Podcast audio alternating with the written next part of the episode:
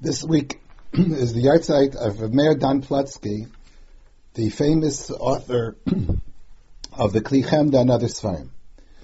Meir Dan was born in Poland in a city called Kutna at approximately in the year 1866 or 1867, and he was nifter in 1928 on the uh, beginning of Nisan. The birth of his uh, his birth was into a Hasidic family. His grandfather and his father were Rabbanim, and he was a sickly child. At a certain point, when he was a child, they uh, were not convinced that he would survive. They davened for him. When he recovered, they saw in him potential for greatness in Torah. And legend has it that his grandfather came to him when Rameir Dan was yet a, a, young boy, and actually was mashbia him, made him take a shvua that he would go up to be a Talmid Chacham and write down his chidushim.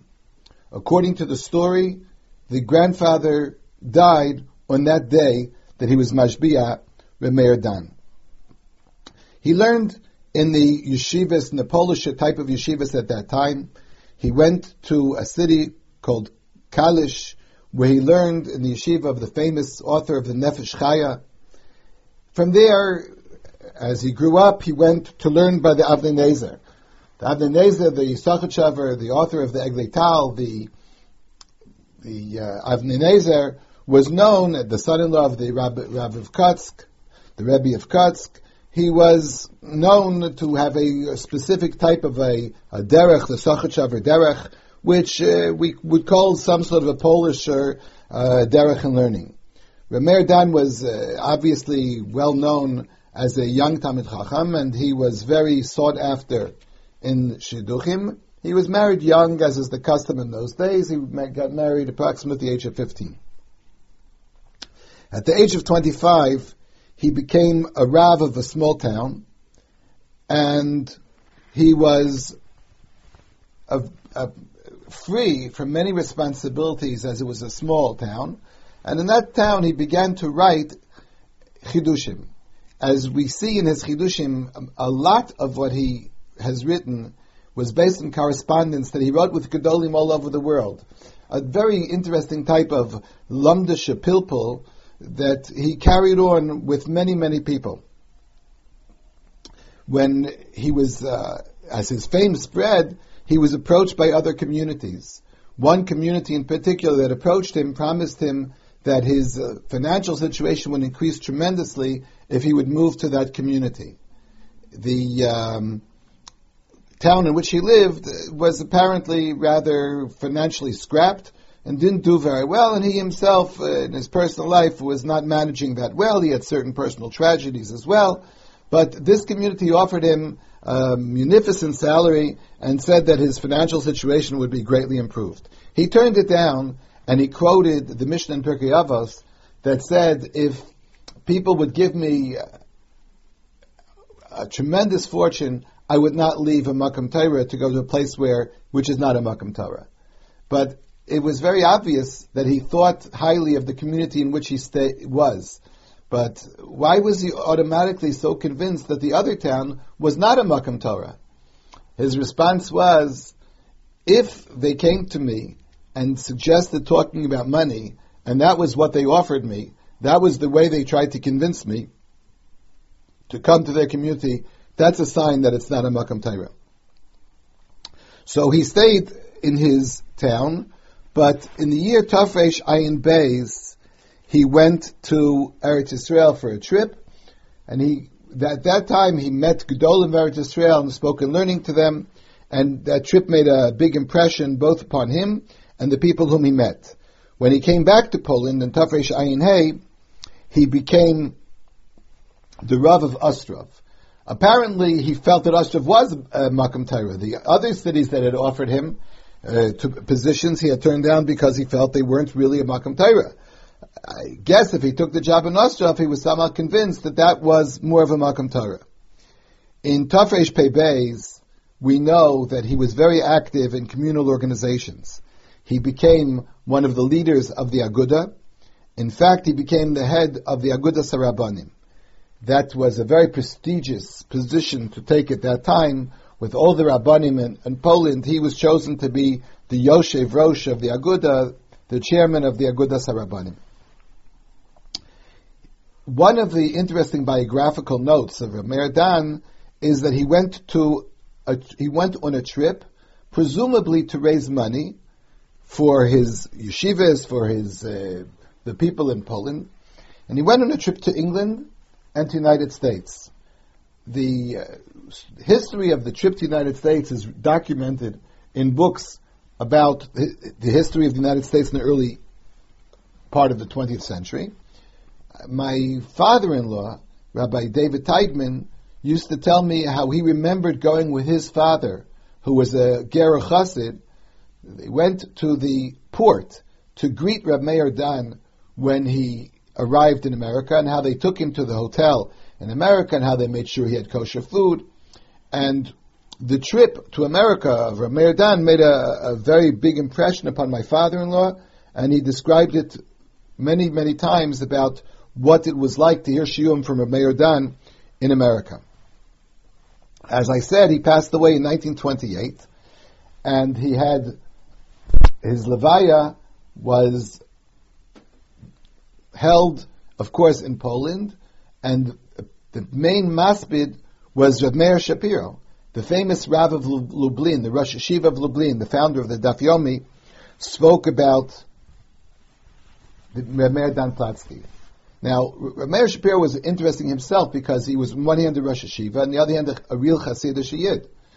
The Meir Dan Platsky, although he was brought up in a Hasidic world, is known primarily for his Sfarim, primarily for his Lamdas, and not uh, for so much in terms of his Hasidic background. Meir Shapiro said that when a Rebbe dies, when the Levaya that a Rebbe dies, we know that another Rebbe will be chosen. You always can replace a Rebbe one way or another. But when a Gaon dies, then it's a different situation. You need Gaonim to replace him. Mi yitain lanu tumurasa, as Reb Meir Shapiro said, who will give us someone like Reb, Reb Meir Shapiro, like Reb Meir Dan Platsky. As I mentioned before, the famous Sfarim which he wrote include a sefer on the Yerushalmi and Kachim. The Yerushalmi and Kachim, which was proven conclusively that it was based on a forgery, had fooled certain rabbanim. Other rabbanim were not taken in at all. They say about the Rogachover that he received the this Yerushalmi one day, and in the letter he wrote the next morning, he said, "I mailed it back at the post office because I realized something is wrong with it." And I didn't want to keep it something in my house that I felt something was wrong. I didn't want to keep it all, and therefore we sent it back immediately. Other people took longer and, and worked on it to show that it was really a plagiarized version of something else. It was a forgery. Rameir Dan wrote a sefer called Shalosh Sha'alush Lom Yerushalayim about this Yerushalmi of Kachim. He wrote another sefer called Chemdas Yisrael, which is a long extended perush and Chidushim on Sefer HaMitzvos. He discusses the different mitzvahs of the Torah, but in a very typical Polish uh, pilpulistic style. He's Sefer, perhaps, that he's most known for is the Klichemda on Chumash.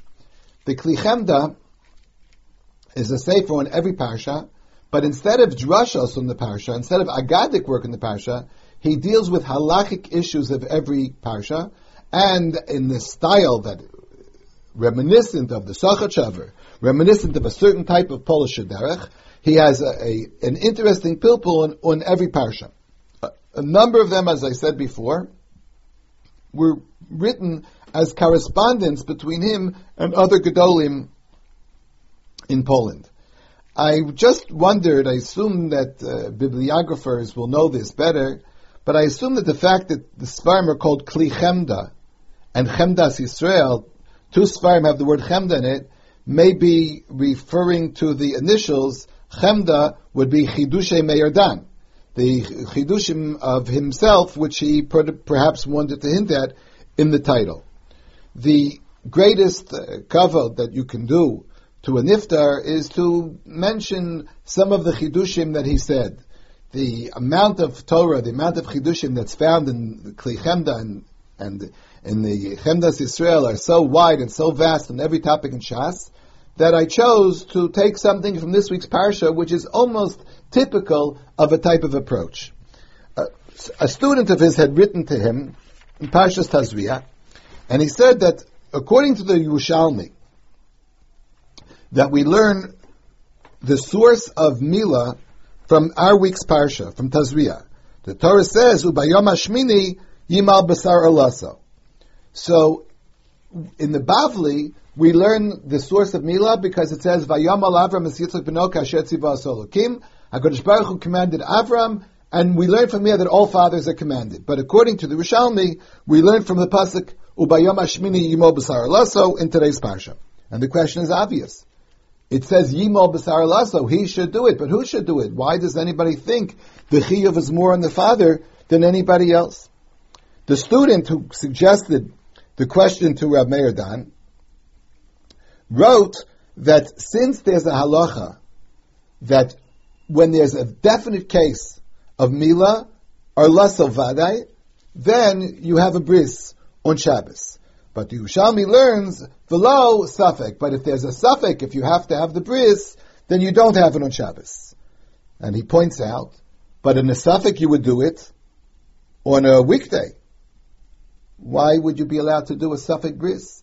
Isn't the safek bris on one hand a safek mitzvah, on the other hand it's chavala. It's to to create a wound. Now, why are you in, in general allowed to have a bris? The answer is because it's a mitzvah. But if it's a safek mitzvah, then how are you allowed to do chavala?